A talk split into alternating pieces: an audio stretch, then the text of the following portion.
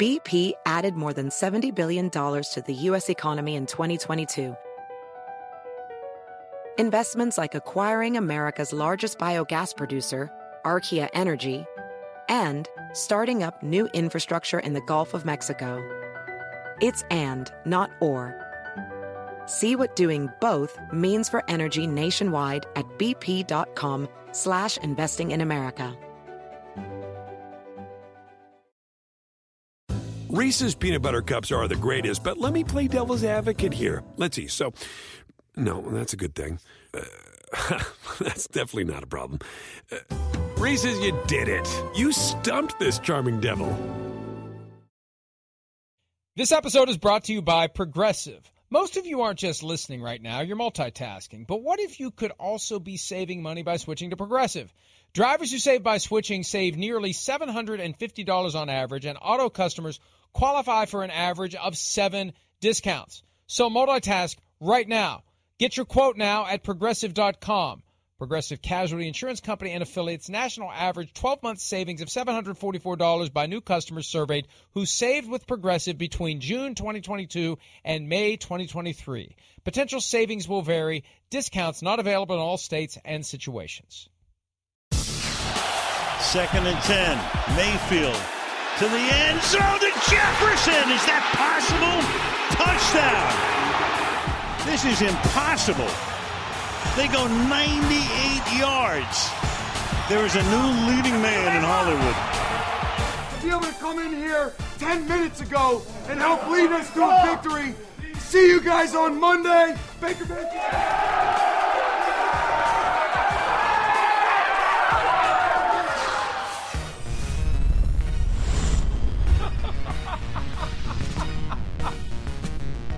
Unbelievable. For a team that is done, they're done. They got nothing to play for. That's what makes last night even more special. The Rams are dead in the water. They're not getting back into the playoff chase. They could run the table. They're going to finish 8 and 9. They're not getting in at 8 and 9.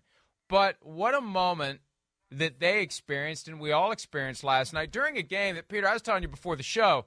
At some point early second half, I'm thinking, oh, God, we got to talk about this game tomorrow. Maybe there's something else we can talk about right out of the gates.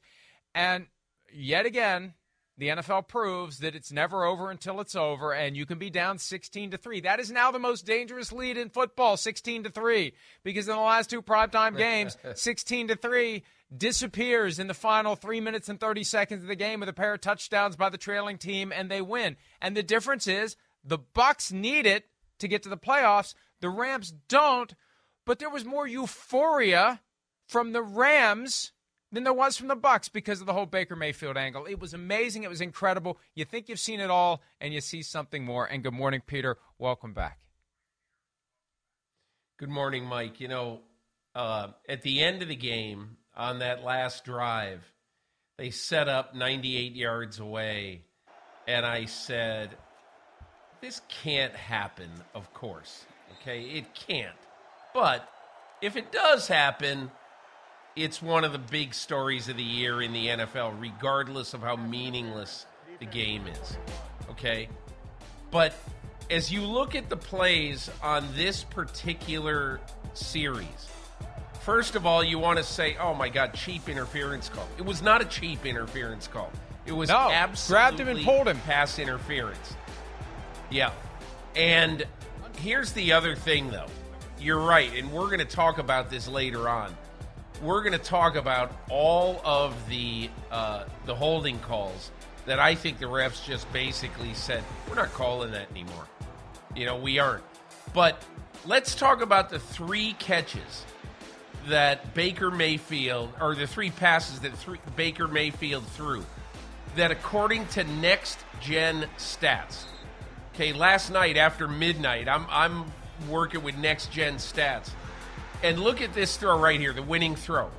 Three throws that were longer than 30 yards in the air, that every one of them had less than a 35% chance of completion at the time the ball was thrown, which in next gen stats parlance is exceedingly rare.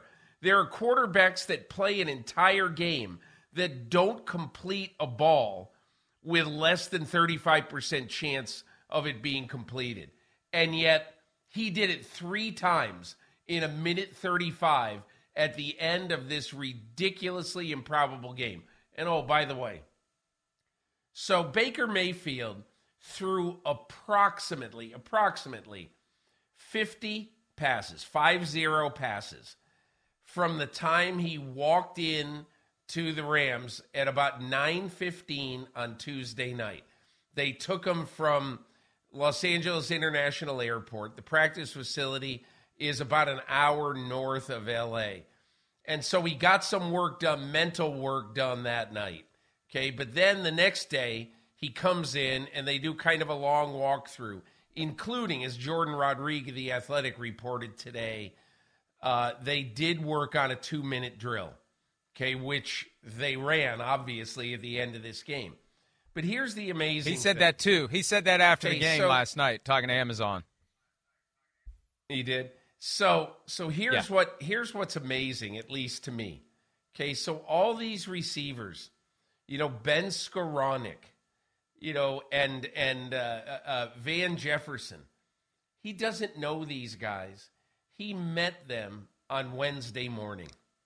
Okay, and so the estimate from one of their coaches was that he's probably thrown ten balls or less to each one of those guys when he walked on the field Thursday night. Okay. And so here's guys he never met until about 35 hours before the game. And then he ends up throwing these 50 50 balls to him that they catch, you know, with great coverage. Look, I heard a lot of criticism of Patrick Graham last night. Oh my God, awful, terrible, all this stuff. I mean, explain to me how this coverage right here is the fault of the defensive coordinator. They had really good coverage. Sometimes you just have to say that the guy made great, great throws. And Baker Mayfield, that's, you, you know, this is crazy, Mike. It's crazy. You know, because obviously he beat the Pittsburgh Steelers in Pittsburgh in a playoff game. So you you you know you got to be a little careful saying that that's the best drive of his NFL life. That is the best drive of Baker Mayfield's NFL life. Well, that last play, it wasn't an issue of the quality of the coverage. Mayfield mentioned this also after the game on the Amazon desk. He said that he was surprised that they were playing press coverage in that spot, that they Yes. weren't off the ball, given the given the circumstances. You're protecting the goal line at that point. That's all you're doing. You're up six. There's one piece of the field that you should give a crap about, and that is the 53 and a third yards across, 10 yards deep, painted different than the rest of the turf portion known as your end zone. And he was surprised that he had the opportunity to throw it up and over because the guy was in press coverage and Van Jefferson got around him. And Peter, one point about his prior knowledge of Skowronek and Jefferson. Mayfield said after the game he tried to get Jefferson to come to Oklahoma, and Jefferson ghosted him. So there's a there's a prior relationship that wasn't a good one there. Jefferson wouldn't respond to his calls or text messages, so they did have sort of a prior relationship, but forced together last night, and it really was amazing. And the moment that that I I sat forward, like because we'll watch these games and somebody's got a chance to come back, but I mean, holy crap, the punt that that had a mind of its own that rolled inside God, the five amazing. and didn't go out of bounds. play. And Mack Hollins is is doing the gritty as the punt comes to a stop. Like it's 98 yards. Sarah Barshop of ESPN tweeted last night that according to the Elias Sports Bureau, the Rams' 98 yard touchdown drive was the longest go ahead TD drive that began in the final two minutes of a game over the last 45 seasons of NFL football. It doesn't happen. It's like they've got 98 yards to go, they've got no timeouts, and the first play was just one of those. Oh boy, they want to get the hell out of here and go home plays. Like it was a poorly timed out route, but they came back, they ran the same play the next time, and that got it moving. And the moment I leaned forward was the combination of the 15 yard penalty on Jerry Tillery for knocking the ball out of Baker Mayfield's hands after the play, and people may not like that, but you can't, you just can't do that, especially with the clock running late. You can't do that, and it was It's after a League. sack. It was a huge swing, and then the and then I think it was the very next snap was the long throw to Ben Skowronek. That that and after Skowronek made that catch, that's when I sat forward and thought, "Holy crap, we got something going on here." But here's the Tillery play. Unsportsmanlike conduct is the call. He knocks the ball out of Baker Mayfield's hands, and he does it right in front of an official. Like, what the hell is this guy thinking? Do you have no awareness of the rules or the situation or any expectation instinctively that you may get in trouble for that? But once that kept the drive plausible, the Skowronek catch made the drive possible. And that, that is like, and, and if you're on the field in that moment, you got to be thinking, oh boy, something's happening here. And that 98 yard drive ends up becoming a touchdown. It, it really was amazing. And it was amazing because I can't recall a time that we've had that exciting of a finish where we all have that buzz after the fact for a team that's going nowhere. But it's for the player Yeah. who walks through the door as you laid out 48 hours, limited practice time, limited, and he's the quarterback. This isn't Christian McCaffrey plugging in one piece of an offense where he doesn't need to know the whole thing. The quarterback has to know the whole thing. And he didn't even start. Like the Rams even realized how ridiculous this was. We can't start this guy. And then it's like, oh, wait, the, the, the other option is John Wolford. Yeah, let's put Baker Mayfield out there. Wolford, uh, poor guy, had his helmet on the rest of the game thinking he was going back in. Nope, no two quarterback situation tonight. Baker Mayfield is better than John Wolford, even if Baker Mayfield doesn't know what the hell's going on. But he did. It was just unbelievable. And it's one of those things that and, and we're going to talk about the flaws, and you mentioned one of the big flaws, but it's just one of those things that that makes football fun. We don't have enough of that. It just makes it fun, raw, pure fun. It's almost like Mike when you know when that game when I started to watch the game last night, I thought exactly what you were thinking. I said, "What are we going to pick out of this game?" And look, we saw it through early in the fourth quarter. Baker Mayfield had a couple of jolts of, man, that was a good pass, or or that that was a good play. Like his first throw, he said, "Hey, that's that's something. That's good." But after a while, you just started to think, and look at this throw to Skowronek. It's unbelievable. First of all, that he comes down with this ball, but the ball is perfectly thrown. Perfect. That's the craziest thing of all. That these throws are just perfect. Now, on this particular play, on the touchdown play, the one fault I will lay on, and and and Andrew Whitworth, I think it was him on the post game show, showed this perfectly. That Duron Harmon, an experienced player, okay, he floated back in the middle of the field so that there were basically two safeties right in the middle of the field, duplicate safeties, instead of having one with the best receiver on the field for the Rams, Van Jefferson, instead of having the second one. So Duron Harmon is right, he's useless. He's useless because right over the top is another safety. So there's no need for Duron Harmon to be there. They, you know, that is where I will fault the Raiders for not having a second man in coverage on Van Jefferson, who clearly is their number one receiver going into that play.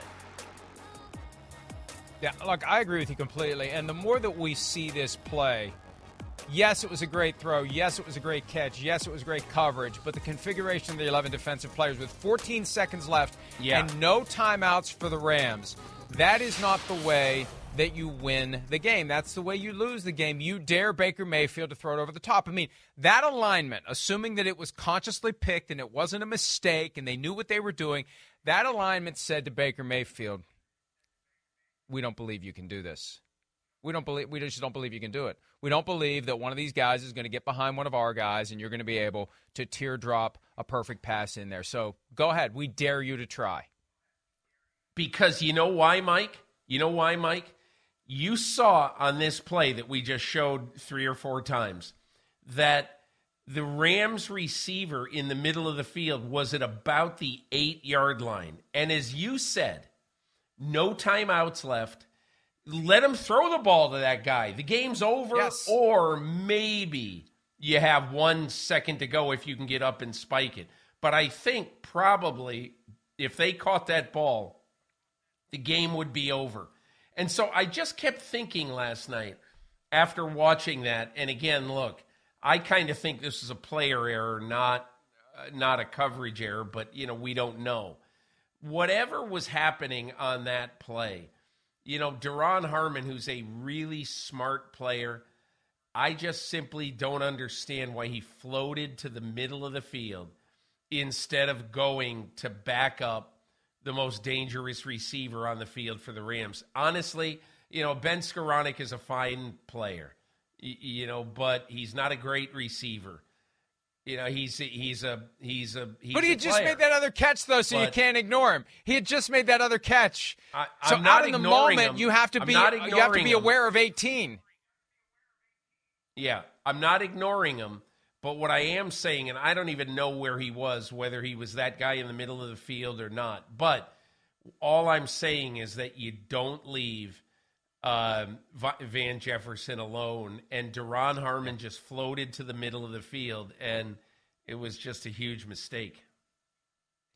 Where you just keep everything in front of you. You put some guys on the sidelines because they could have gotten a little closer and made it an easier shot to the end zone. But ultimately, you are defending the end zone with 14 seconds left and no timeouts, and the opposing offense 24 yards away. You are defending, or you should be defending, the end zone. Let's take one more look at it. I'm curious to see if we can see where Skowronek is. But you're right. There's a guy running in front of the goal line that, as long as you can get to him and tackle him, you win the game. They're not going to get another Yeah. play off, most likely. They're not going to get it snapped. You see a couple of guys up top. I mean, it's the same concept. They had guys running deep on the outsides, single coverage, and Harmon's in the middle of the field. What, I mean, why is he even there? What, you're wasting a guy in that spot in the middle of the end zone. You got one guy who's playing deep middle in the end zone, and everybody else is in man coverage underneath. It just makes no sense to me, Peter. Especially since he just Yeah, stood there. No sense. You know, and it looks like from from the play that Skowronek was was wide right.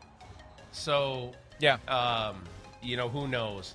But I guess I guess the point I would make is, I think it was Harmon and then the second safety there, they duplicated the job. And then way on the right where it looked like Skowronek was, you know, I wish I had one of those little dot things that that, and I'm going to look for it in a break. But you know, where Next Gen Stats does the dot play, where you can follow each player and they put the number on them. I'm going to look at that when we go to break, and we'll find out exactly uh, whether there was anybody over the top for Skowronek. And it's possible, Mike. It's very possible that they left both of them singled without safety help over the top. But we, Again, we, we, dare really you, Baker Mayfield. We dare you to make this throw. We dare you to make it. We don't think you can. And he did. That's what's amazing. BP added more than $70 billion to the U.S. economy in 2022. Investments like acquiring America's largest biogas producer, Archaea Energy, and starting up new infrastructure in the Gulf of Mexico. It's and, not or. See what doing both means for energy nationwide at bp.com slash investing in America. The show, by the way, is PFT Live, presented by Google Pixel. Learn more at googlestore.com. Hello to our audience watching on Peacock, listening on Sirius XM 85, Sky Sports NFL in London, and the rest of the UK and Ireland. I think we're still live on Fridays. And now that I just said that, I'll get 17 emails saying, yes, you are. Podcast audience as well. Hello to you. Let's have a listen to the man of the hour, the man of the 48 hours, Baker Mayfield, who got on a plane and flew from Carolina to Los Angeles, got off, was in a whirlwind or whirlwind, as some might say, and ended up winning a football game. Here he is after the game. I don't know if you can write it any better than that. Obviously, we'd like to be a little bit more stress free, but um, it's, it's, a pretty damn good story. I'll be honest with you. So it's uh, it's special. You know, I, I used to not necessarily complain about the fact that I had that many different offensive systems and having to learn that, but it came in handy when having to learn a crash course and being able to relate relate certain things. And uh, you know, Sean's protection scheme is similar to Bill Callahan's, who I had in Cleveland. So the terminology with that that knocks out a big chunk of the learning curve, um, and just trying to learn all the, the motions and the terminology for that. It's it's tough. Um, but those guys did a great job of helping me out communicating when I got off the field on the sideline and just talking about what the plays that are coming up. Uh, there was still definitely some uh, looked like some rookie errors with, with, formations and motions. Obviously, it hurt us late, but you know, it, it, worked out, but not having the timeouts to be able to call on defense, you know, it came down to that third and one stop. Defense did a hell of a job making that stop and giving us the ball back. Um, so there, there's things that definitely need to be worked out, but those guys helped me out in this crash course. To be honest with you, I'm just looking to be the best version of me possible, learn and improve in the system, trying to take away from a great group of guys that have had a lot of success.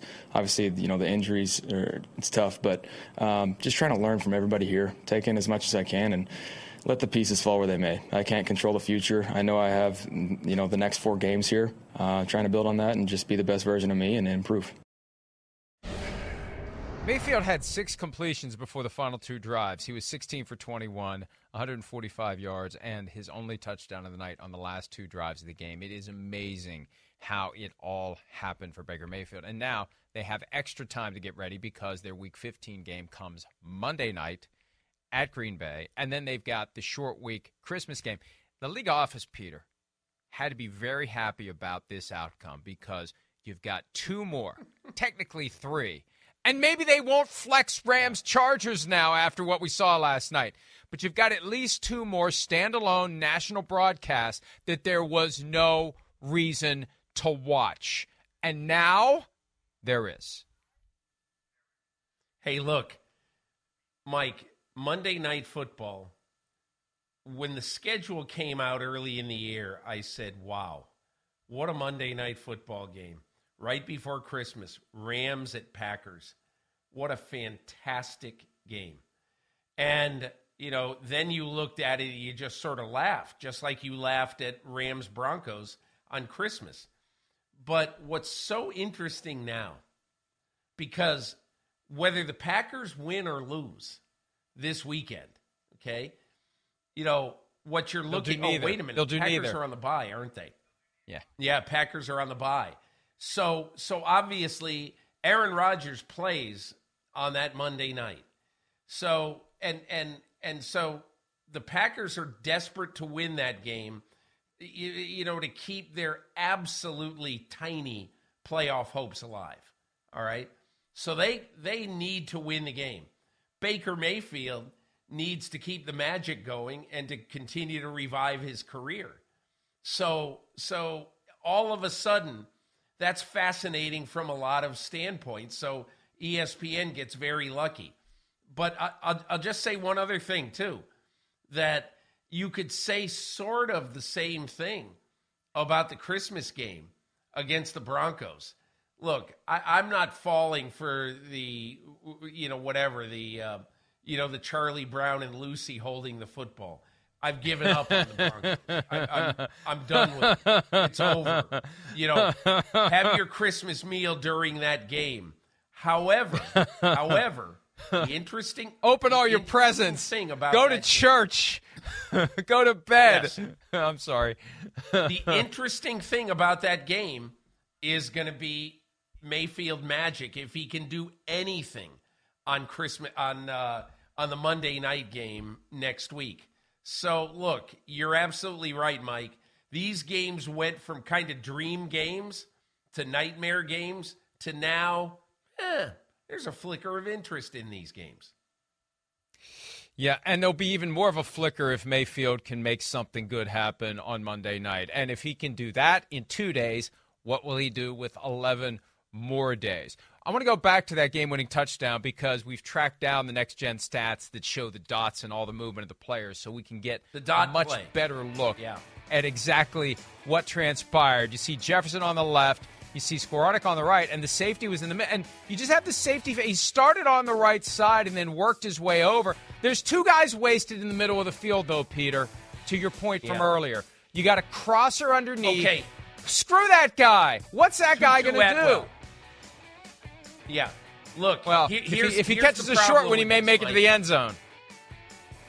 Here's the problem with this. Tutu Atwell is is the is the is the blue dot that you're going to see cross over the middle. Okay, you see him and he's got he's got a corner and he's got two safeties basically monitoring him. It's a waste of a safety. Okay, now you Yeah. could argue, we could argue the exact same thing if he goes to either, let's look at the right side of the screen right now. Okay, the right dot is Tyler Higbee, the tight end. The the slot dot is Ben Skowronek. Both of them are singled and very well covered. In fact, you know what you talked about before, Mike? Just stay between your guy and the goal line. And both of those cover guys do a very good job of making sure that that those guys don't have an edge on them. But the problem becomes that when you are looking at this play in real time, you see a glut right over the middle with Tutu Atwell. And one of those safeties had to be either, you know, on the other side with Higbee and Skowronek or with Van Jefferson, and probably with Jefferson because he's the best receiver. Because look at look at Mayfield right here. Let's show this one more time from the back. All right, if we could see it one more time from the back. Watch Mayfield. He never looks anywhere. He never Correct. looks anywhere other than at Van Jefferson. That is it. And Mike, I can tell you why he did that, okay? He did that because he was getting used to all night Maxx Crosby ringing his bell. He knew mm-hmm. that he didn't have time to go one, two, three, four. Let's look at all my options. No. When that ball was snapped, he said, I am throwing to one guy, Van Jefferson. I don't have time to be deliberate right here. And so all of that conspired to, I, I'll tell you what, you know, Patrick Graham, the defensive coordinator of the Raiders, Josh McDaniels, certainly, Dave Ziegler, the general manager. I, I'm just telling you, they they are still sick this morning. They're absolutely sick because if you looked at their schedule, it wasn't impossible for them to make a very unlikely but a playoff run because look, Al Michaels said it last night.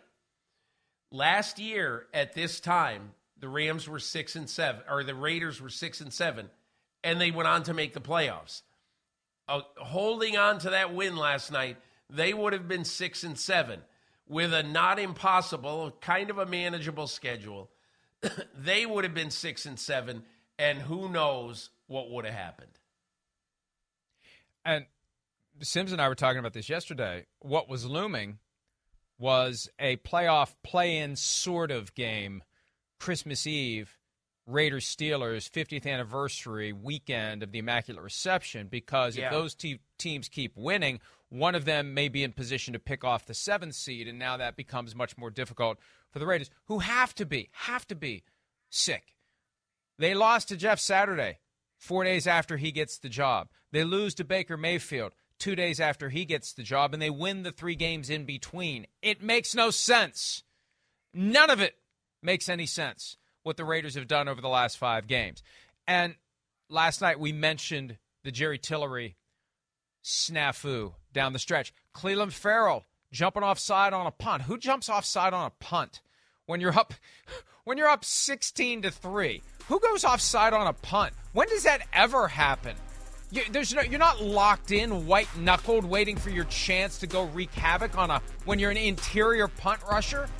That that gave the Rams a- a first down and extended the drive that made it 16 to 10. So it's it's Mike. I I, I will There's doubt that they slept thing. last night, and I doubt that they'll sleep tonight. Mike, there's one other thing about this game that is going to get forgotten, but it's not going to get forgotten by me. And look, this is not to pick on Derek Carr, okay? But it's simply to state something in reality that happened late in the second quarter. When this happened, I'm telling you, I said to myself, he threw an interception with 56 seconds left in the second quarter. When they were at the Rams' 10 yard line, they're going to get a field goal or a touchdown. Now, watch what a ridiculously awful play that was. Watch how stupid this is. Hey, I'm going to throw the ball up to nobody. To nobody. I'm throwing it to Mack Hollins in the middle of four Rams.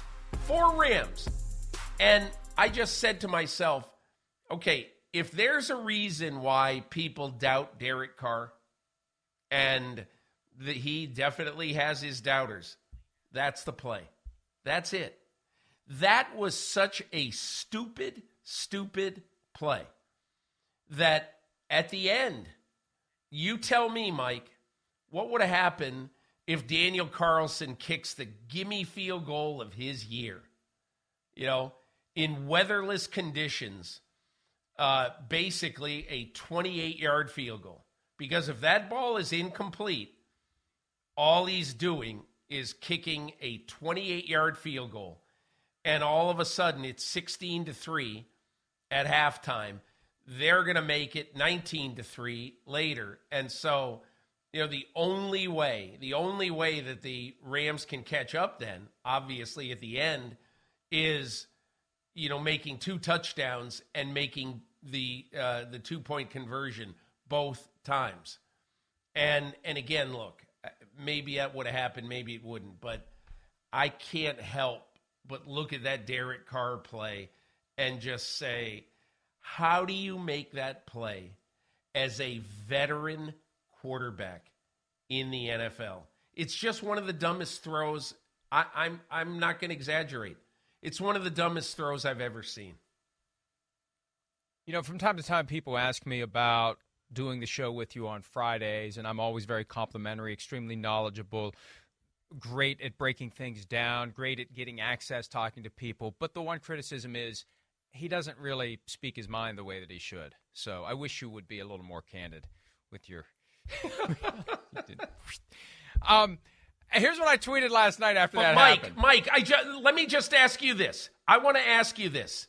I agree with everything Did you're saying, what and did I you pre- I'm, think? I'm complimenting you for being candid. That's my backhanded way of saying No, no, no, I no, like no. that. I We just want to know. like it I, I just want to know. I want to know. When you watched that play right there, did you just think, eh, interception? Or did you think, oh my God, was that idiotic? What, uh, d- what Here's what I think? tweeted.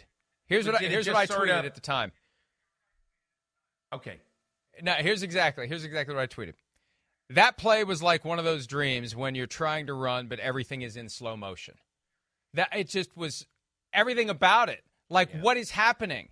And Derek Carr is the one that decided to do this. Yes, I'm in, in lieu of taking a sack and making a chip shot field goal, just a hair less of a chip shot, but still extremely makeable. He's going to just kind of like lazily throw the ball. Like everything went into slow motion right there right? Everything on the front end and the back end. It's like somebody pressed a button and the world slowed down. It, it's it's yeah, I agree with you. It's a great play by Ernest Jones because he's got to be standing there wondering, I can't believe here, here comes a football. It's like what the hell? There's the But ball. you know what? I better go get it. If if Ernest Jones, if Ernest Jones doesn't get it, Hill might. If if you if you look at that, he it was almost like he felt like he was the intended receiver. Hey, easiest interception of my life. I don't know, Mike. I I I try not. it was to- like remember when I they used really to? Like, do they still? At sporting events, does a, does a beach ball like pop up out of nowhere and it's bounding around? That throw Yes, was like the old beach ball that would bound kicking around the stands at a sporting event. around, yeah. Yes. yeah, Yeah. That's what right. that was. Here's Josh McDaniels. Al Michaels Josh called it a McDaniels after. That's what it was. yeah. yeah. Uh, Josh McDaniels after the game on the penalties and the critical errors made by his Raiders to contribute to the loss. I mean, I you know I don't look at it as a step back. I mean, we didn't finish the game. That's the reality. You know, uh, I thought we were ready to play. I thought we, you know, we competed. Um, you know, we got off to a decent start, and then we just didn't we didn't capitalize. You know, and the bottom line is is until we until we figure out how to you know stop losing games with mistakes that we you know we do ourselves, then it makes it very difficult to win. And so you know you can't you can't really win until you stop from losing, and that's penalties, turnovers, things like that that that contribute to that. And so you know we've talked a lot about that. Uh, we obviously need to do do a better job of coaching it and trying to get us to play better. The Rams are the fourth team to lose four games in a season after leading by 13 or more points, joining the Raiders. 1998 Raiders. Colts.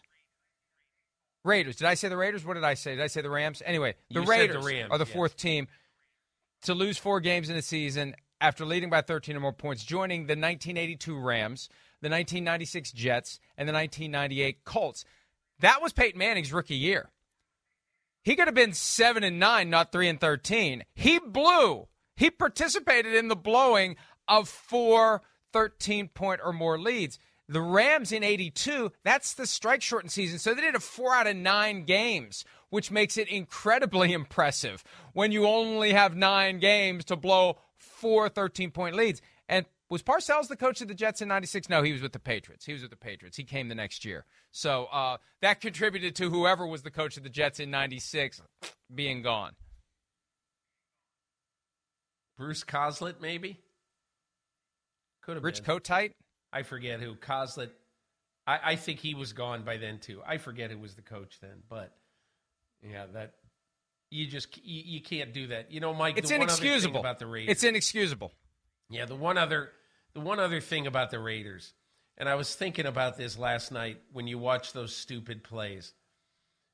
You know, one of the things that happens, I believe, when you have a new coach come in and then you have remnants of the old regime.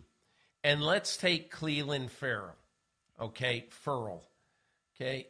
He obviously was vastly overdrafted in Mike Mayock's first draft, pick fourth overall.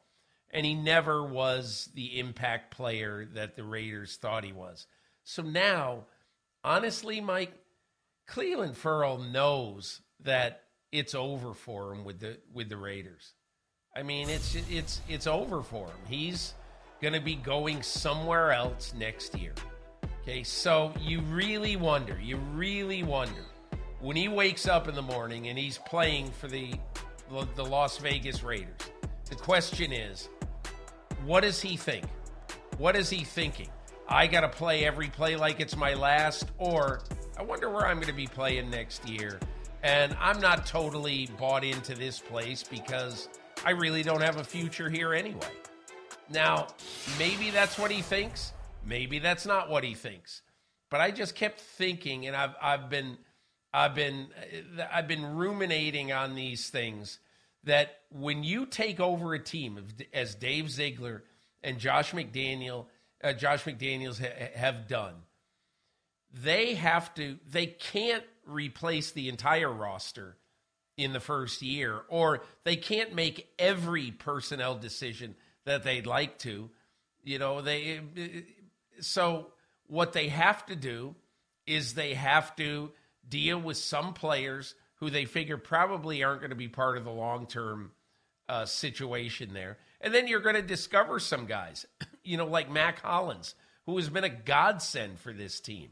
So I do think that part of this you're going to see at the end of this year is part of the weeding out process that the Raiders are in the process of doing with a new regime. And I think the weeding out process, after watching some of their major errors, uh, I mean, I doubt the weeding out process is going to include Derek Carr, but and and I'm not saying it should. I'm not saying it should because at the end of the day, no matter how upset you are with Derek Carr, you have to ask yourself, okay, can we do better than Derek Carr at quarterback? Maybe Josh McDaniels figures, yes, we can, and maybe he will figure that. But as of right now, I doubt that they're going to do anything. And Josh McDaniels really, really likes Derek Carr. You know, as his as his leader, uh, as a great locker room guy, and Derek Carr is great at all that stuff. But I'll tell you one thing: that interception is going to have Josh McDaniels and Derek Carr both just absolutely sick for days. I got two points to make. First, you mentioned Clelin Ferrell. He was one of three first round picks in 2019. And they didn't pick up the options on any of the guys, made, making them all free agents next Right. year. Along the way, they cut Jonathan Abram, the safety who was one of the three Right. first round picks. Josh Jacobs has become incredible. He was another one of them. And Ferrell's playing special teams. That's maybe what he's thinking. Why am I playing special teams? Well, you're not good enough to be the guy that Maxx Crosby became. That's the guy you were supposed to be. And that little lack of focus, that's Yes. all it takes. You don't know what goes, you know, you're, you're making a great point. Guy rolls out of bed. What's he really thinking about? Yeah, they're making a playoff push, but I'm not going to be here, and I got to go play all these different special teams, and they really don't want me here, and I'm not comfortable. And boom, in that one moment, he falls offside, and that's that. As to quarterback, Peter, something that dawned on me, and I made this point earlier in the week when Baker Mayfield was released by the Panthers. I tried to paint with the broadest possible brush of the teams that may be interested in him. And last night, with the Derek Carr interception, couple that with the fact, and I'm sure you remember this, just days before the 2018 draft, who did Josh McDaniels work out secretly? Worked out Baker Mayfield. McDaniels was interested. Patriots were interested. Mayfield's going to be a free agent after this year. And McDaniels witnessed it last night. Unlike any other coach or GM in the league who saw it on TV, McDaniels lived it. Ziegler lived it. Mark Davis lived it. And they have a window, a thin, slim window right after the Super Bowl, just a matter of days to pull the plug on Derek Carr's contract and say bye bye. And between the interception, the slow motion stuck in molasses, I'm falling down, what do I do? Let's just throw it up for grabs. Between that and what Mayfield did last night, you never know. You never know what that thing is going to be that causes people to ultimately make big decisions, Peter. But I wouldn't be surprised if, in hindsight, they say, see you later, Derek. Come to Las Vegas, Baker Mayfield. Mike, two things based on what you said after your two things based on what I said. Um, you know, right now, right now, Josh Jacobs has a 283 yard lead in the NFL rushing race over Nick Chubb and a little bit more over uh, over Derrick Henry. Now, he's also got a game in hand, so keep that in mind. But there's a very good chance that Josh Jacobs, if he, you know, does if he doesn't have a big hand injury after last night, there's a very good chance he could win the rushing title this year. That's number one. So you probably, probably have to keep him. Okay. And you should really want to keep him. okay. So here's the other thing to think about in what you just said. Mike, do you remember maybe, I don't know, five, six weeks ago, right on this show, when I was talking about Geno Smith? And I had had a conversation with Geno Smith after one of his big wins. And he steered the conversation because I said to him, What's the moral of your story? You know, and he just said, Hey, you know, don't make a decision on a quarterback after one or two years. Quarterbacks need time, especially when they're going to situations that are hard. He said, What was Peyton Manning like after his first year when he threw all those interceptions? Were you really sure about Peyton Manning? What was Troy Aikman like after his first year? Were you really sure about Troy Aikman after the Cowboys are, are terrible in year one and not so great in year two? And and by the way, what about Steve Young when he broke in with Tampa? What'd you think of Steve Young in that first year, or maybe first and second year? What what did you really think? And this is the point I'm going to make. Bill Walsh once said, if I see a player do something one or two times, I can coach him to do it all the time. Bill Walsh would have watched that Baker Mayfield drive last night and he would have said, I want Baker Mayfield on my team. Period. Because he made three throws on that drive that were just out of this world, beautiful throws and excellent catches, by the way. But they were right where they should be in heavy, heavy coverage, tight coverage. So all I'm saying is I know it's become fashionable to laugh at Baker Mayfield. Ah, you know, he's done. He's finished. Forget Baker Mayfield. Let me just tell you something. Don't you think now that it's easier to look at Baker Mayfield with his awful year last year in Cleveland and say, you know what? Maybe it was because he was injured. Maybe we shouldn't have expected, first of all, maybe he shouldn't have been playing with all those injuries number one. And number two, maybe we should factor that in when we consider what to think of Baker Mayfield.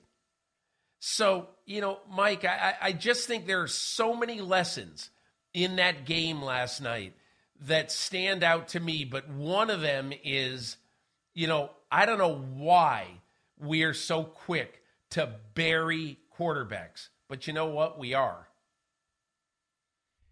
There's always a new supply of them coming in. The bad teams are in position to go get them. The fans want excitement. The fans want something different. And the fans say this guy stinks. But you're right about Baker Mayfield. Look, he had given the Chiefs and Patrick Mahomes everything they could handle in the playoffs to cap the 2020 season after beating the Steelers in the wild card round. And then they gave the Chiefs everything they could handle week one. They had to go back to Kansas City, and it was a good game. He injures his shoulder against the Texans week two, and he's never the same the rest of the year. And the, the Panthers thing happened so late. I said earlier this week he never should have accepted a trade to the Panthers at that point. He had 19.9 million he was going to make this year fully guaranteed when you factor in the 17th game check. Not 18.8, 19.9. He gave up 4.6 million to facilitate that trade in July and it just didn't happen. It wasn't enough time. He signed on with a coaching staff that was on its way out the door. It was a bad mistake. He bet on himself and he lost. I said this earlier in the week too, Peter. We love it when guys bet on themselves because we can cheer for them when it wins and it's not our money if they lose. He lost 4.6 million and the best move he made all year was requesting his release because now just based on last night whatever he does the final 4 weeks like you said there's going to be a Bill Walsh out there that watches the tape from last night and says I can make Baker Mayfield into that every week He's going to be our starting quarterback next year, and it will not surprise me if it's the Las Vegas Raiders. How about Mike? You know what continues to amaze me? Yeah, I, I, I read this, so I can't absolutely say it's factual, but I think this is true. Is it true that the Los Angeles Rams were, were the only team to claim Baker Mayfield? Yes. Yes. Okay. So, so think about that after watching that game last night. Because listen, you don't know, you really don't know in the claiming process in front of you, because I think the Rams were third in the claiming priority, if if I'm not mistaken. They yes. were either third or fourth. But third. but so but you don't you don't know who in front of you puts a claim in. so, you know, to me, the one thing that boggles my mind is why in the world didn't the 49ers put a claim in on Baker Mayfield? That just seems just crazy to me. Unless they think, oh, we just don't like this guy, we've heard too much about him, or we've got personal knowledge about him, blah, blah, blah. Whatever it is. Whatever it is. But man, that's pretty weird that you know, you're willing to have Josh Johnson as your backup being one snap away from having to go to the playoffs and depend on Josh Johnson. I'm not criticizing Josh Johnson. You know, he's a useful piece to have on your team. I get it. I understand it. But wow, when Baker Mayfield is there to not even claim him, whether you think you're going to have a chance at getting him or not, I, I don't know. That was that's pretty weird to me. That's a great point, Peter, and I think there's a psychological element to it. And and I've been asked about this several times this week. It's not like each team gets dibs and you move on to the next one. You have to put in your Right. waiver claim blind. Blind. You don't know Blind. who else has done it. Unless unless word gets around. And on what day was it? Tuesday afternoon, word got around that the Rams were claiming him. He said he already booked his flight to LA. He took the chance that that he he was going to the Rams. So once once it's known that the Rams are doing it, that becomes a factor in whether or not you do it because if you're the 49ers and you have reliable information as I believe they did that the Rams were taking him, if you put in that claim, all you do is potentially undermine the perceived faith you have in Brock Purdy. Because that's what the narrative would have been. Well, they really don't believe in Mr. Irrelevant because they're going after the guy who was the first pick in the draft instead of relying on the guy who was the last pick in the draft four years later. So I think that may have been a reason why. The word definitely got Could around be. that the Rams were taking him. And so why bother at that point? Why why why introduce Yeah. some extra element to your team if you're not going to get the guy? Look, I, I, eh, you know, Mike, you absolutely could be right. There are a lot of connections, even though there's kind of a bitter rivalry there. Um, Sean McVay and Kyle Shanahan one day will be sitting on the beach in Hawaii and having 16 uh, Coronas and you know talking about life because when all is said and done, they're good friends. Okay, but I do think I hear what you're saying, but quite honestly, Brock Purdy has not done enough, and you know I don't care if my if the get him, but you're not mentality of my him. quarterback. If if the I mentality, get, I understand what you're saying. but if you absolutely knew, if you absolutely knew, then I understand it. But and and and and Mike, you're right. Maybe they did know, but if they didn't know, that's a weird thing to not to not claim them because I just And actually- and again, I believe that you know I was at the 49ers game. I spent 20 minutes with Kyle Shanahan after the game. I spent eight or 10 minutes with Brock Purdy after the game. So I, I have a little bit of an understanding about why the 49ers love this guy. And I wrote a lot about it on Monday, including the one pass that absolutely convinced Kyle Shanahan in that game that this guy is for real. And we can be okay with him. Who knows how okay? But I, I, I'm I'm not I'm not petrified of the future because we have to play uh, Brock Purdy. But it's just I just you know he hasn't done enough yet to deserve the oh well we don't want to shake his confidence. Well, and I don't know whether it's that as much as we don't want to send mixed messages. We already have a complicated quarterback situation as it is with Garoppolo and Trey Lance. Regardless, I think they knew they weren't going to get him, and that made them decide why even bother. There's no Yeah. point in this. We're not going to get him because I think the Rams did a good job of putting the word out. And it helped the Rams to scare everybody else off because you get a guy who's more humble if he comes in with one waiver claim. Nobody else wanted you, Baker. Let's go do this. You're with us. We're the only ones who wanted you. Let's go make something good happen. And they did. Helping the effort to have something good happen last night. Peter mentioned this earlier. And we talked a lot about it on Tuesday and Wednesday, and justifiably so. Donovan Smith holding on virtually every play. The only plays he didn't hold on Monday night were the ones where Tom Brady got the ball out before Donovan Smith could hold someone, including Peter. I don't know if you saw this. One of the all time great holds, called or uncalled, in league history. A reverse bear hug, almost a suplex. Do we have that? Watch this, Peter. If you haven't seen it, I have never seen anything that blatant. Look at that. He holds him for four seconds, and it looks like he's trying to lift him off And the it wasn't ground. So- called. and it wasn't called. So he held and he held and he held, and he held on the play that became the touchdown, both the one that was called back, where they called it, and then he held again on the one that was the touchdown that won the game. Fast forward to Thursday night, 16 3, same circumstance, two drives needed. And Rob Havenstein holding on not every play, but at least four of them, including the game winner. Pete Damilatis has a tweet that shows the image, the moment. There it is. And his move is put my forearm in the throat of Maxx Crosby and restrain him that way. And that is holding. Look at this. Yeah. Mike. There they are. There are the four shots. You know, officials, you don't, nobody ever says this, but it's almost like what happens in Fight Club. You shut up about Fight Club, whatever the cliche is. But don't you get the feeling after they called three holds in the second half on the Rams that they were done with that? You know, I'm going to tell you a quick story, Mike. So when I this was this was I think in 2013 I had just gotten to the MMQB. Sports Illustrated gave me this this website with a staff to do, and so I I I was trying to do this for a long time, but I wanted to spend a week in the week with an officiating crew. I wanted to go on the road to see what they did in their real lives, how they studied everything like that. So finally, the NFL agreed to let me shadow Gene Steratore's officiating crew.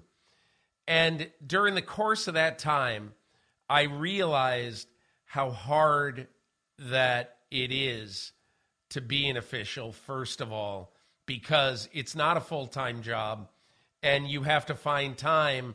You know, uh, Dino Paganelli, a social studies teacher outside of Grand Rapids, Michigan, and a, at the time a single dad to three kids has to get all his kids squared away, has to do all that, and then he's got to find a couple hours at 10 o'clock at night to study tape of the Ravens and the Bears because that's what he's going to do next week. But but be that as it may, here was the one really interesting thing that I carried with me after that, and that is that officials talk to players all the time. And officials in the middle of a game might say, ah, you know what, you're you're you're really lining up over the line. You're a little bit in the neutral zone now. You got to get back. You got to get back. So in other words, they don't want to call these fouls, all of them. They want they they don't want to throw the flag. So I was thinking of that last night and I, and watching last night on Twitter after the game when you saw all these plays that really look the screen grabs that really look like holds on Maxx Crosby. And you just say to yourself, you know, the officials really don't want to call a hold on every play. They just don't. And I'm not saying they'll get graded down for this. I don't know. But I do think that this is one of those times where, A, I wouldn't be surprised if either the headlinesman, side judge, whoever would have said, uh, to Rob Havenstein, hey, listen, you are holding and you got to stop it or I'm throwing a flag on every play. You know, or to go tell Sean McVay, hey, tell your right tackle he's holding on every play. Now, I don't know if that happened and maybe it was too late in the game that they didn't do it, but that kind of stuff happens, Mike, because these officials don't want to throw flags on every play. Well, and look, I, I look at it this way. The explanation for what happened last night and on Monday night is either incompetence or conscious or subconscious intent. And I don't think there's ever been a Tim Donaghy problem in the NFL. If there has been, we're not aware of it, and I don't think there ever will be because I think it's too hard for one official to control the outcome of a game. There's too many moving parts, there's too many elements, it's too hard to do. But, Peter, I think at some level, they may be influenced by the fact that the NFL sticks out its chest over how many close games there are. You see those seven from Sunday emails that the NFL sends out every week with all the statistical significant achievements. And the first item every week is how this year has had the most close games of any season in league history. The most games that are within one score in the fourth quarter. The most games with comebacks. How many comebacks have we had? Double digit comebacks. And they're rooting for that. So I almost feel like it starts from a place of uh, let's let them see if they can make it interesting. And before they know it, it's gotten pretty damn interesting. Now, that doesn't excuse letting it go on the game winning throw each of the last two games when it happens. So, I, I, Peter, I don't know what it is. And it may be, you know, the Legion of Boom did this in 2013. They held receivers on every play because they knew they weren't going to call it on every play. And it worked. And the bottom line is it worked for the Bucs on Monday and it worked for the Rams on Thursday. And you mentioned how the talking happens. This is the point Chris made on Tuesday. Very astute. The team that's on the wrong side of it had better be yelling and screaming and shouting that it's happening. That's one way to get the flags out. Maxx Crosby needs to be after every play throwing his arms in the air. Josh McDaniels needs to be out on the field saying, "What? You, he's choking him. What are you guys doing?" To shame them into it in real time. That's the big takeaway I have from this. If you're if you're a team trying to hold a big lead late and your guys are getting held, you better be shouting from the rooftops it's happening. Mike, I do want to say one thing because believe it or not, there are other things that are happening in the NFL, but we have just spent 59 and a half minutes talking about two teams with a combined record of 9 and 17 and that is an amazing talent that you and I have. To be able to talk for 59 and a half minutes about two teams with a combined record of 9 and 17. And you know what, Mike? I'm damn proud of us. Well, let me tell you something. It would not have been 59. It would have been more like 29 or maybe 19, but for the final three minutes of last night's game. So thank you Baker Mayfield, you have allowed us to kill half of our show in one fell swoop. We'll take a break. We'll have more PFT Live right after this. Oh, I did want to mention this too. I'm surprised his head didn't explode as we go to break. I, I look at that. I think his blood pressure beyond anything. Are we still on the air? Is he still alive? Let's go to break.